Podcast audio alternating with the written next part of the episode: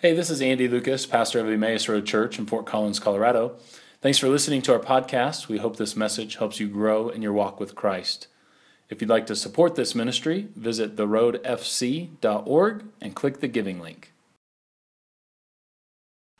Good morning, everybody. I'm excited we're all gathered together, even the kids over here. Now, if you did not get a coloring page and crayons, you can find some out in the foyer over there. And you can color me a picture during the service. And I'm going to ask you color something about what I say. So do you guys think you can do that? Draw me a picture about what I talk about? That'd be great because I'd love to see them. All right, so we are going to open our Bibles to 1 John chapter 4 verses 1 through 6. Now, if you aren't able to read yet, you can just listen and follow along that way. All right. Dear friends, do not believe every spirit, but test the spirits to see whether they are from God. Because many false prophets have gone out into the world, this is how you can recognize the Spirit of God. Every spirit that acknowledges that Jesus Christ has come in the flesh is from God. But every spirit that does not acknowledge that Jesus has Christ, every spirit, wait, where was I? that does not acknowledge Jesus is not from God. This is the spirit of the Antichrist, which you have heard is coming and now is in the world. You, dear children, are from God and have overcome them, because the one who is in you is greater than the one who is in the world. They are from the world and therefore speak from the viewpoint of the world, and the world listens to them. We are from God, and whoever knows God listens to us but whoever is not from God does not listen to us. This is how we recognize the spirit of truth and the spirit of falsehood. So, have you guys ever been in a situation where somebody was telling you something and it sounded really good at first, and then it started to maybe get a little confusing or maybe sound super crazy? Um, I've, I've had that happen to me. Maybe you've had that with like a car salesman trying to get you to buy a car that sounds really great, but you're suspicious. Or maybe your best friend at school is trying to convince you that their dog can turn into a unicorn and take you to different realms of the universe. And maybe you're just like, that sounds cool, but I don't believe it. Now, I had this happen. I was a senior in college, and I worked on the student council. And it was like 6 a.m., and I was trying to do some work before class. And I was sitting there typing on the computer, doing my work, and then this older man comes down, and this is in the basement of the cafeteria building. It's kind of a random place to visit. And he comes down and he t- starts telling me about his vision for third world countries. And he's like, there's a big problem in third world countries. People are getting infections, and they have like injuries, and they're getting infections in there. And they don't have medicines, and it's expensive to treat and they are having to like amputate their arms or have other major complications from these illnesses. And I'm like, whoa, this sounds really bad. And he goes, but I have an idea. I know how to help them. Which sounds really good, right? It sounds like a bad problem and a good thing. But um, then, then that's when the shoe dropped. And he started telling me about something called an ozone healing machine. And I was like, uh, okay. And it's apparently used to treat infections. And he showed me some really disgusting before and after pictures of wounds before ozone and then after ozone therapy. And I tried really hard not to puke, very hard. I did not puke, but it was hard. Now, then he started telling me that he wants everyone in the world to have access to these machines, which sound very hokey, right? And uh, it's his vision and mission in the world to bring these machines to third world countries so that they can have their miraculous healing powers. And he starts comparing himself to Constantine. And I tried really hard not to laugh, and I thought he could have chosen a better role model. And uh, so he was like, How about you donate money to my cause? And I, an in debt college student, said, No, I will not give you hundreds of thousands of dollars for this machine. And he left. And I was very thankful he left, but because uh, that was kind of bizarre and creepy. But um, upon further research, ozone therapy is something you can find a machine, probably in a Walmart or something, uh, but it's actually very shady.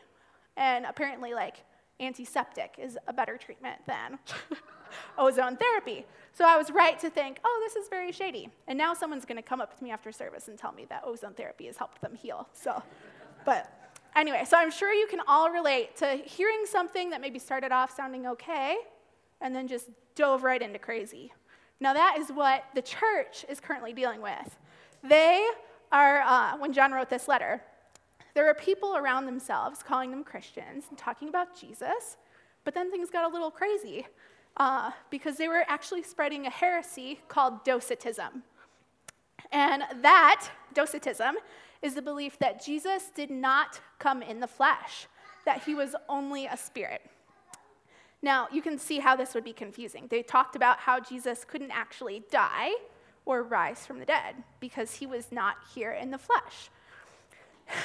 Um, so people were probably very confused, or maybe they were like, well, this sounds really, really crazy, but they sound like Christians, so I don't know what to believe. So John has very good reason to be writing them and telling them about this. They might have wondered if Jesus didn't come in the flesh, how could he save us if he couldn't die or be raised from the dead? Or how could he have touched people and healed them? Or how could he have eaten with people? Or maybe they might have asked, how could he have even been born if he was just a spirit? Or how could Jesus have been the Messiah? Were the apostles telling us the truth? There are lots of serious questions that come along with this very serious heresy. Now, no wonder John is writing to them. He wants them to develop a healthy understanding of who God is, because our understanding of who God is affects how we live in the world. It's not just about the knowledge, it's about how we use the knowledge. Now, you've probably dealt with this too a little bit yourselves, like hearing maybe some crazy things on some Christian blog or from a friend who says something what they, that they believe about God, and you're like, well, that sounds the opposite of what I know. I know sometimes it's a heresy, like it's not true at all, and other times it might just be a different doctrine, which is not the same thing. Now, we can use the Apostles' Creed as a guide. If you're like, hmm, I wonder if this is normal Christian belief, you can look in the Apostles' Creed, and it will have that for you.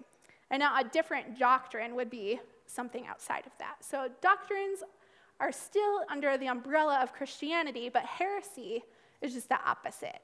It's a false belief. So, either way, it causes us to have questions, and we can probably relate to the apostles having questions, or the people of this church having questions about what they're talking about. Now, it's not bad to have questions because questions help us to grow. Do you guys hear that? it's okay to have questions about faith and about God because they help us learn more and they help us grow in our faith. And uh, it helps us understand God in new ways. Sometimes we might find that when we study the questions, we grow and we learn new things. But other times, like John is warning these guys, it's very damaging belief, and we should reject that just how they were rejecting docetism. Because Jesus coming in the flesh is a central part of the gospel. Now, we can turn back to the Gospel of John, which is the same John who wrote all these letters, also wrote the Gospel of John. And in chapter 1, it tells us the Word became flesh and made his dwelling among us. And that's what we celebrate every year at Christmas. The Word doesn't mean the Bible or language, it means Jesus. Jesus became flesh and made his dwelling among us. It's what we celebrate at Christmas, the incarnation. How many of you guys celebrate Christmas? I bet a lot of you do. Mm-hmm. Mm-hmm. We celebrate that God became flesh and made his home with us. And if we take that part away, we don't have much left. There's no atonement, there's no forgiveness, there is no resurrection, there's no redemption. That's why anyone trying to spread this heresy, the idea that Jesus was not a flesh, was called antichrist because they were removing important things that told us how Jesus was the Christ. So this letter is trying to encourage the followers to, of Christ to hold on to the truth and reject these false claims. The way of knowing the truth is through Christ, and John reassures them that God is the source of life, that God is in them, and God is in you guys, and God is in me. The one who is in you is greater than the one who is in the world. God is greater than the powers of darkness and evil. He's light and love.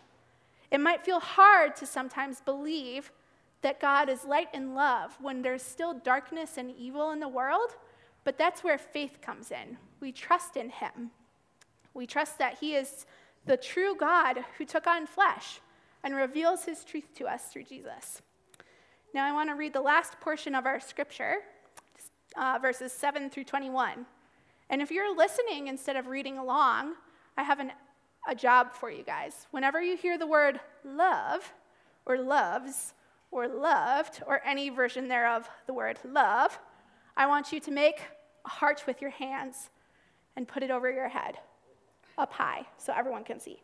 Okay? So let's practice. Like, make your little heart, put it above your head. Okay, so anytime I say that, the word love, or loves, or loved, you guys are gonna go right up here. All right? Love. Great job. All right. Dear friends, let us love one another, for love comes from God. Everyone who loves has been born of God and knows God. Whoever does not love does not know God, because God is love. This is how God showed his love among us. He sent his one and only Son into the world that we might live through him. This is love. Not that we loved God, but that he loved us and sent his Son as an atoning sacrifice for our sins. Susan, you're making me laugh. Dear friends, since God so loved us, we also ought to love one another. No one has ever seen God, but if we love one another, God lives in us, and his love is made complete in us. This is how This is how we know that we live in him and he in us. He has given us of his spirit, and we have seen and testify that the Father has sent his Son to be the Savior of the world.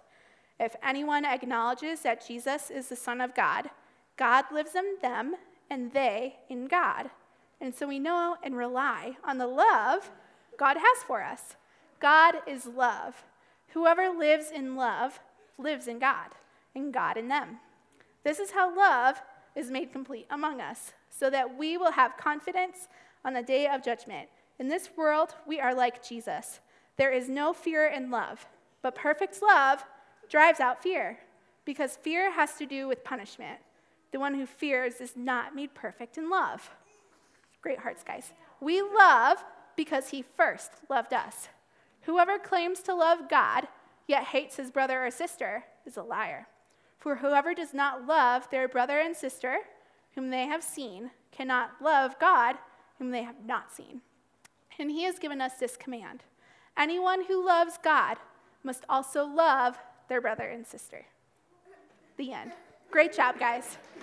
Now, the word love, or some form of it, appears 27 times, good counting. 27 times throughout this passage. Now, kids, if you want to keep counting how many times I say the word love, you can keep a tally and then show me after, because I haven't counted. but we might deduce from all this mention of the word love that this is maybe something to pay attention to and important. Jesus was the Messiah who came in the flesh. And this is not just a fact for us to memorize so we don't accidentally spread docetism. This is something we remember because it helps us know that Christ came to earth for, to, as love incarnate. He is love on earth, He's love in the flesh. He was sent here because God loved us and He loved everyone. His actions displayed His love even as He died on the cross for us. Christians must embrace this also. We are love incarnate. We are flesh, clearly, right? We're all flesh. And we are showing God's love to the world. Love is not an option in Christianity. It's who we are and it's who God is. In what ways can you be love in the flesh? Maybe you can invite a new kid at your school to play games with you on the playground. Or maybe you share your food with somebody who forgot their lunch and doesn't have lunch money. Or maybe you take a, a homeless person out to eat and get to know them. Or maybe you work with different ministries in the church. Or maybe you need to work on your road rage in Denver on I 25. Maybe you know of ways your business can better love its customers or employees, and you start making changes for that to happen. There are so many options to show God's love to the world. Love isn't optional in Christianity, it's who we are and it's who God is. This scripture passage reminds us that God's love was revealed to us in sending Jesus into the world to die for our sins, and that he was raised from the dead. This parallel, um, wrong word. So God's love was demonstrated in sending Jesus into the world.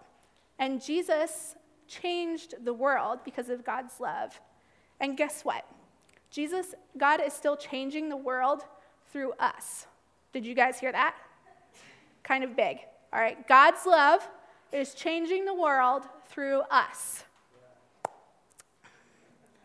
Since we love God, we also love one another, and we are continuing the work of God in the world. In verse 12, we read, No one has ever seen God, but if we love one another, God lives in us, and his love is made complete in us. This parallels another verse found in the Gospel of John in chapter 1. No one has ever seen God, but the one and only Son, who is himself God and is in closest relationship with the Father, has made him known.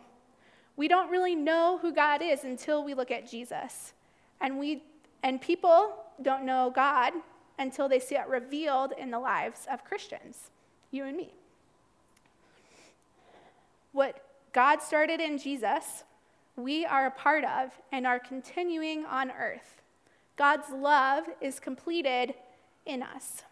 This is possible because God gives us His Spirit, and we're celebrating the coming of the Spirit at the Pentecost picnic coming up. And we have this gift that empowers us to love like God. Like God's love was revealed in Jesus as He came to the world in flesh, our love is also revealed in our flesh, in our actions. And if we love God, we must also love our neighbor. So, all of this sounds absolutely wonderful and also like a lot of pressure, right? It sounds hard. It's an important task, and it's, we might be thinking, oh, but it seems so easy to fail at. We might feel nervous about it. But John's reminder gives us confidence that our love is actually the love of the one true God. Our love is the love of the one true God.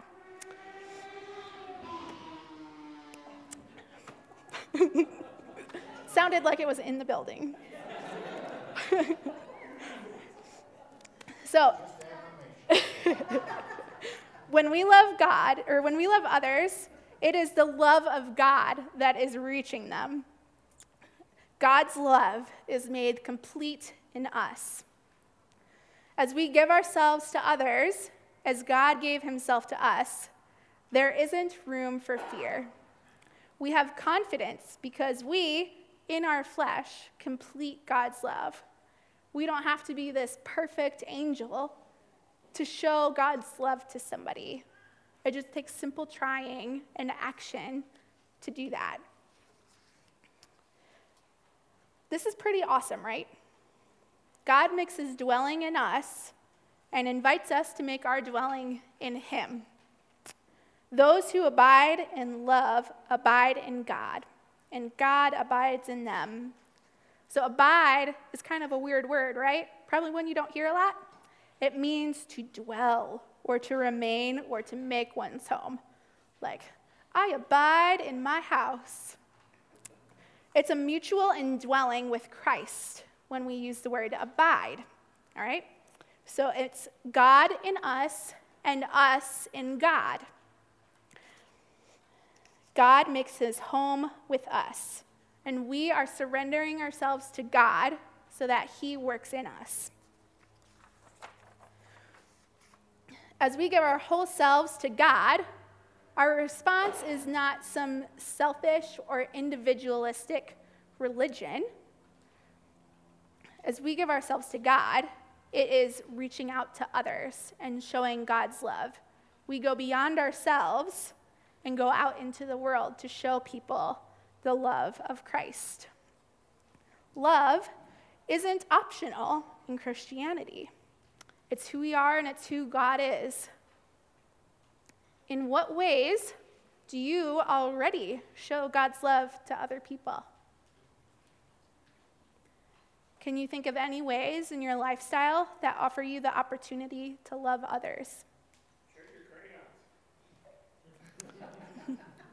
Who are these people that we love? What does that love look like? As we abide in God and He abides in us, we center ourselves in God's love. This helps us as we give ourselves to loving others. God's love is complete in us. As we stand here, or sit here, you guys are sitting, and look at this cross, we remember the love of God and how God sent his son to this world as a sacrifice who died on the cross and then rose again for the forgiveness of sin and for the redemption of the world. It was the ultimate act of love on that cross. And this is the love that shapes us and lives in us and that we live out and show to other people. We are going to receive communion next. And I want to remind you that everyone is welcome to the table, no matter what your age. And as we receive communion today, may you remember that Christ abides in you, and you abide in him. Communion is the perfect reminder of that. That God gave us Christ, who was love incarnate, and Christ atoned for our sins out of love. And his love is made complete in you as you show others the love that Christ has shown you.